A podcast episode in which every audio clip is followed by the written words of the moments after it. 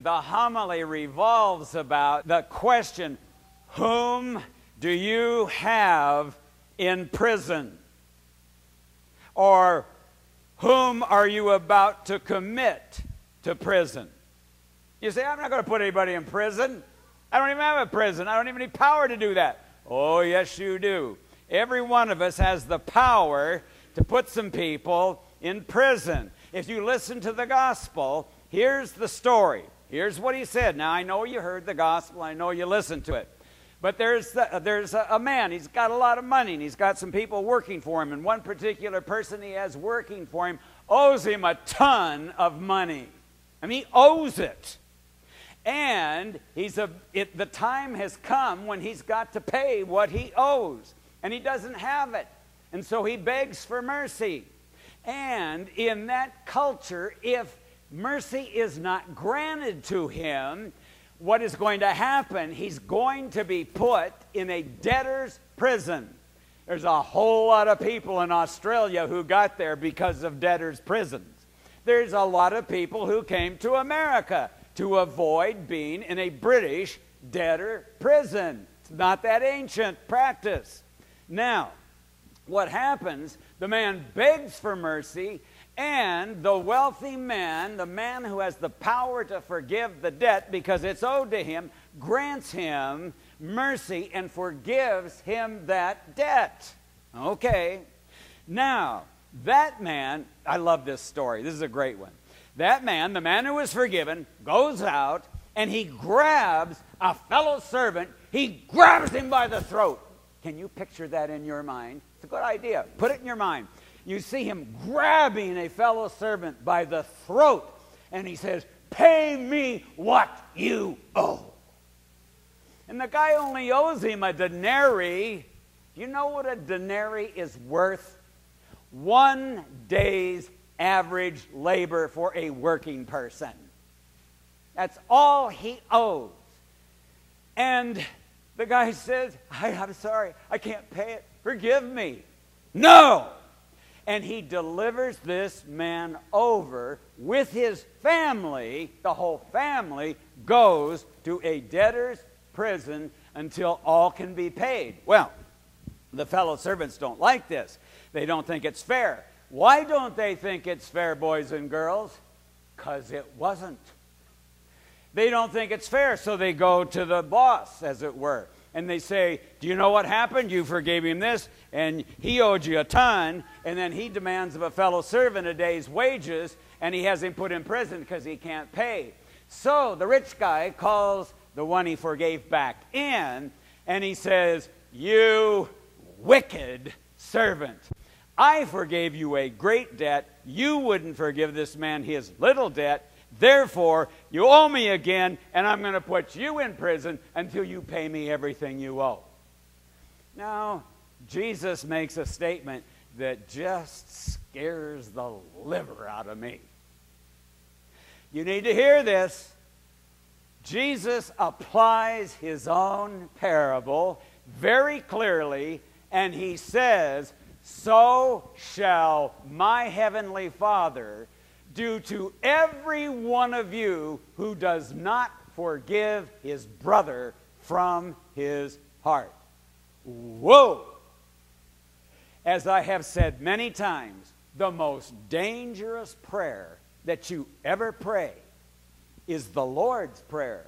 When you pray, forgive us our trespasses as we forgive those who trespass against us. What you are asking in many cases, this is what you're praying. Oh, dear God. Oh, how I admire you and how I love you. Oh, dear God. Please send me to hell. That's what you're praying. If indeed you're asking to be forgiven when you won't forgive your brother who has sinned against you. Now, obviously, the whole point of my homily today is, folks, we really need to forgive. If you have been a priest as long as I have, or been in this, I hate to call it a business, but if you've been in this business as long as I have, one of the most difficult things the people of God struggle with is forgiving their brothers and sisters in the church and forgiving them from their whole heart. How many times have I seen churches split in my lifetime? Church wars are notorious. I don't know how many, one Baptist church can end up being 25 Baptist churches by the time 100 years go by because they split and they split and they split and they split. Why do they split? They split because someone won't forgive his brother or his sister from the heart. And as I said in my introduction, what we actually do at times is you actually you have the power to put someone in the debtor's prison. You know, in Matthew, when the Lord's Prayer is given, it is this way Forgive us our debts as we forgive our debtors. And in Luke, it is as we pray it, forgive us our trespasses as we forgive those who trespass against us. Now, there is no contradiction whatsoever in that. A trespass, that is, you walked over somebody's boundary. Isn't that what a trespass is? I mean, the sign, no trespassing. Well, you did. You walked over somebody's property line.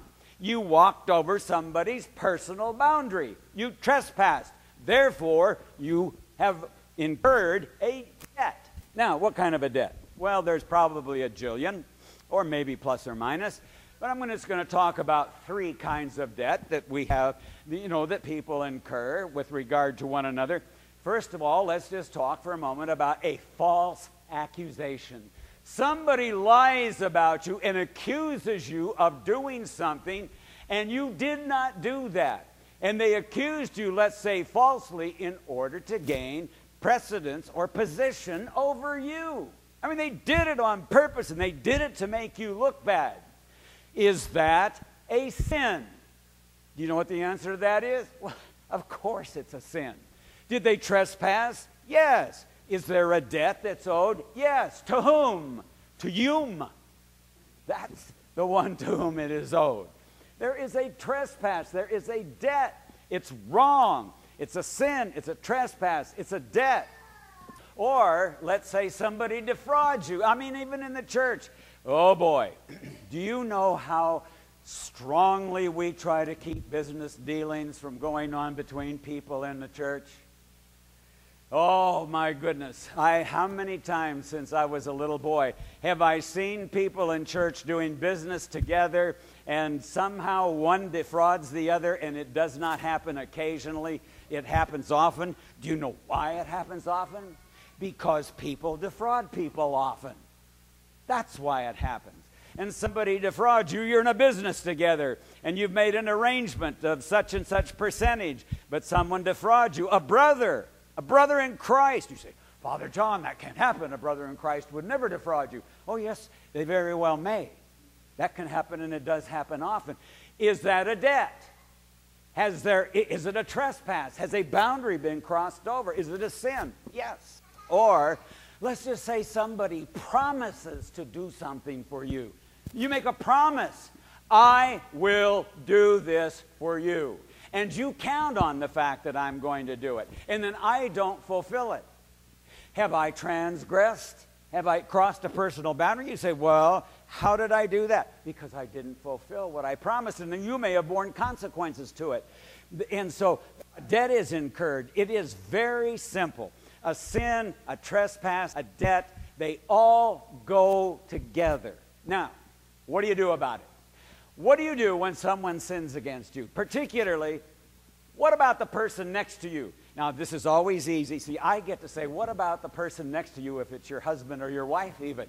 Since I never get to sit by my wife in church, I never have to answer the question.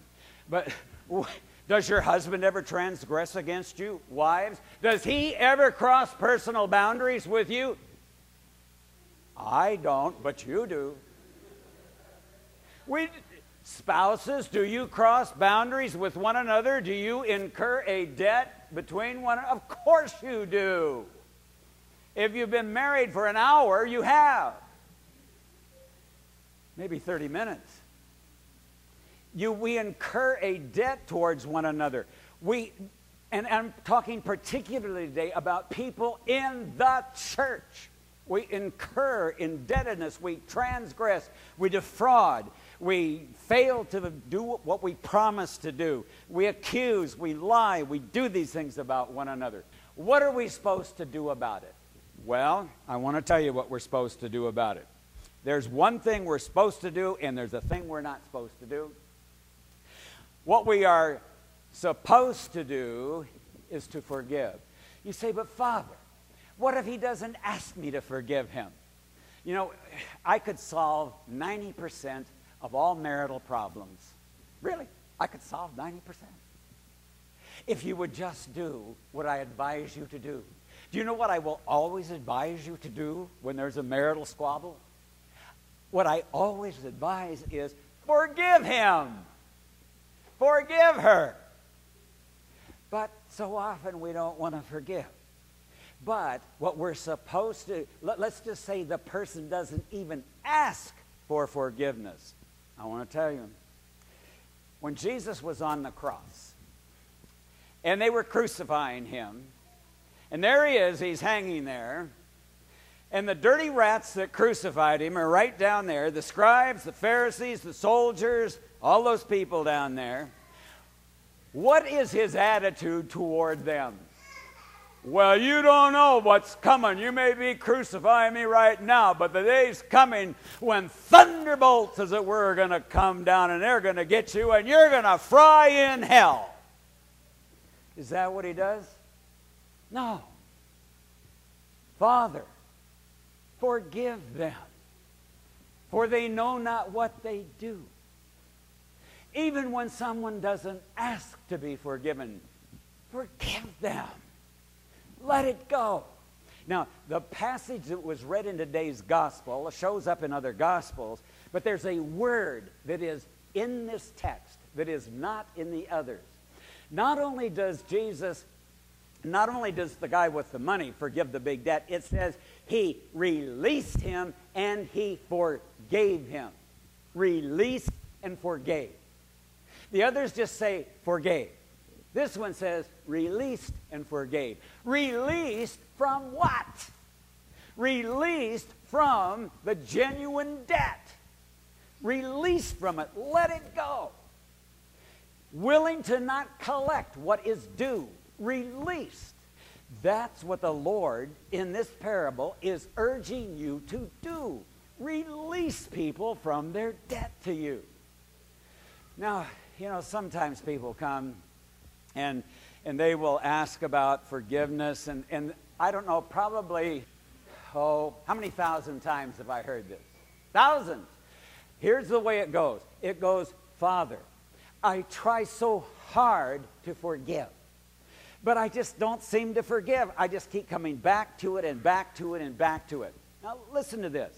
Now, the rich guy to whom this other guy is indebted, he forgives him this big debt he owes. Now, if he's released from it, he's released. Now, what if the rich man says, Why did I do that? Oh, I wish I hadn't done it. Is he still released? Yeah.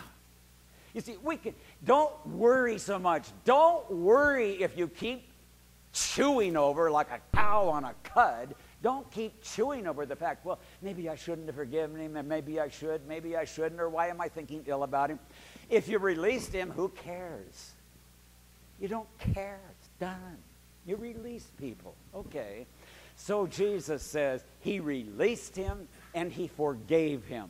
Now, the word forgive, I've told you this many times. I'll probably tell you many times again. The word forgive is such a simple word. I'm going to show you that simple word. This is all it means. Let it go. Let it go. You just let it go. I mean, is that a profound word? Is that hard to understand? It is a word that is used scores and scores of times in the New Testament. Not always translated forgive, often translated just let go. You let it go. So, two things release and let go. There's a difference between release and let go. Okay, you set them free, you release them, and then you let it go. Sometimes it comes back. Just make sure you keep the release. But here's what you don't do God has forgiven you mammoth debt. Are you indebted to God? Well, folks, every single one of us, if they were to haul out the books with every sin which every one, of us, every one of us have committed, and if it were all put on paper, it would take a convoy of trucks to bring the books in, would it not? Because we sin so commonly, so often, so readily, so easily, we sin against God. But we ask Him to forgive us. What does He do? He forgives. Not only does He forgive, but He releases and lets go. Okay, but what we don't do is what the man in Jesus' parable did. Here's someone who owes him a little debt. Here you are, the great owner, the great rich man, the almighty, eternal, and everlasting God. What does he forgive you? A mammoth debt. And what do we do? We grab a fellow brother or sister by the throat. You said this about me. You defrauded me in this matter. You stole this dime from me. You did this. You accused me of this. You promised me you would do this, and you didn't do that. And you put them in prison. You put them in prison. You know who really suffers while they're in prison? Well, the person does suffer but you know who else suffers?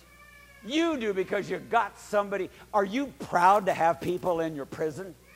People in your personal prison? I'd cry about it too. You don't want people in your personal prison. Release them. Let it go. Let it go. Don't deliver people to your prison. Above all, why? Well, it's very clear in, this, in the story. And it is a story, it's a parable. So shall your Father do to you if you do not forgive your brother or your sister from the heart. My exhortation and my encouragement to you oh, it would make your life so easy. I mean, it removes so much of our problems. Just forgive. Just forgive. All day long, people are sinning against you. When someone cuts in front of you on the freeway, is that a sin? Yeah. Did they transgress? Yes. Did they cross your personal boundary? Yes. My boundaries are a little wider than most of yours on the freeway. I own all three lanes, you know. But yes, people transgress. And you know, many of you get distressed, as I do, you know, uh, when, when somebody cuts in front of me on the freeway. What I tend to say is, Oh, my dear friend, I am so sorry that I had my lane in, in your way. Uh, I'm just so happy to have you cut in front of me and almost kill me. But that's just, no, I, I don't do that. But all day long, people are sinning against us. Spouses sin against spouses. Children sin against parents. Parents sin against children.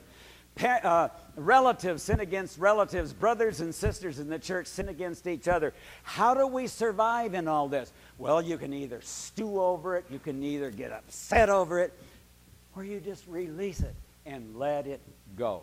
So, my exhortation, folks, forgive one another, forgive people from your heart. Release them. Let them go. And what will result? Your Father in heaven will forgive you. Can you imagine a better solution?